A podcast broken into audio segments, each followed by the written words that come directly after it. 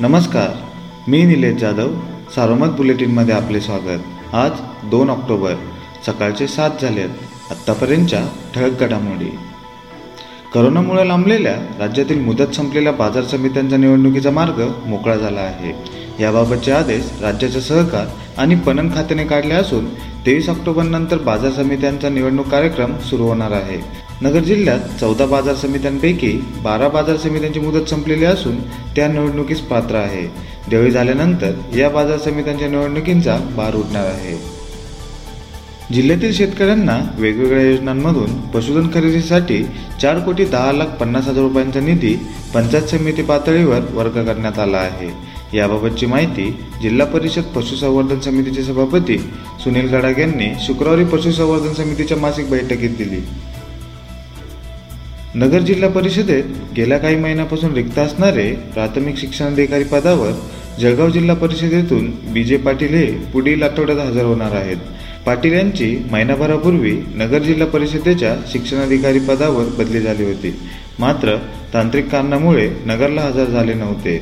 शिक्षणाधिकारी पाटील यांनी जळगाव जिल्हा परिषदेतील शिक्षणाधिकारी पदाचा भार शुक्रवारी सोडला असून पुढील आठवड्यात ते नगर जिल्हा परिषदेत हजर होण्याची असल्याची माहिती सूत्रांनी दिली. जिल्ह्यातील करोनाचा प्रादुर्भाव कमी होत नसल्याने नाशिकचे विभागीय आयुक्त राधाकृष्ण गमे यांनी जिल्हा प्रशासनाला विनामातची कारवाई तीव्र करण्याचे आदेश दिले होते. त्यानुसार जिल्हा पोलिसांनी गेल्या दहा दिवसांमध्ये जिल्ह्यात ठिकठिकाणी नाकाबंदी करून विनामास्क तसेच सोशल डिस्टन्सिंग सार्वजनिक ठिकाणी थुंकणे यावर दंडात्मक कारवाई करत सात हजार दोनशे एकाहत्तर केसेस करून एकवीस लाख एक्कावन्न हजार चारशे रुपयांचा दंड वसूल केला आहे.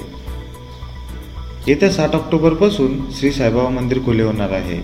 करोना संसर्गाचा अटकाव करण्यासाठी राहता व शिर्डीमधील महसूल पोलीस आरोग्य बांधकाम नगरपालिका रेल्वे एस टी विमानतळ व इतर सर्व शासकीय विभागांनी एकमेकांशी समन्वय ठेवून कामकाज करावे आणि करोना काटेकोर अंमलबजावणी करण्यात यावी अशा सूचना सर्व संस्थांच्या मुख्य कार्यकारी अधिकारी श्रीमती भाग्यश्री बनायत यांनी दिल्या आहेत. संगमनेर तालुक्यात कोरोनाचा प्रादुर्भाव मोठ्या प्रमाणावर वाढत आहे. करोना नियंत्रणासाठी प्रशासन पूर्णपणे काळजी घेत आहे. सर्व उपाययोजना करूनही करोना नियंत्रणात न आल्यास संगमनेरमध्ये पूर्ण लॉकडाऊन करण्यात येईल असा इशारा जिल्हाधिकारी डॉक्टर राजेंद्र भोसले यांनी दिला आहे.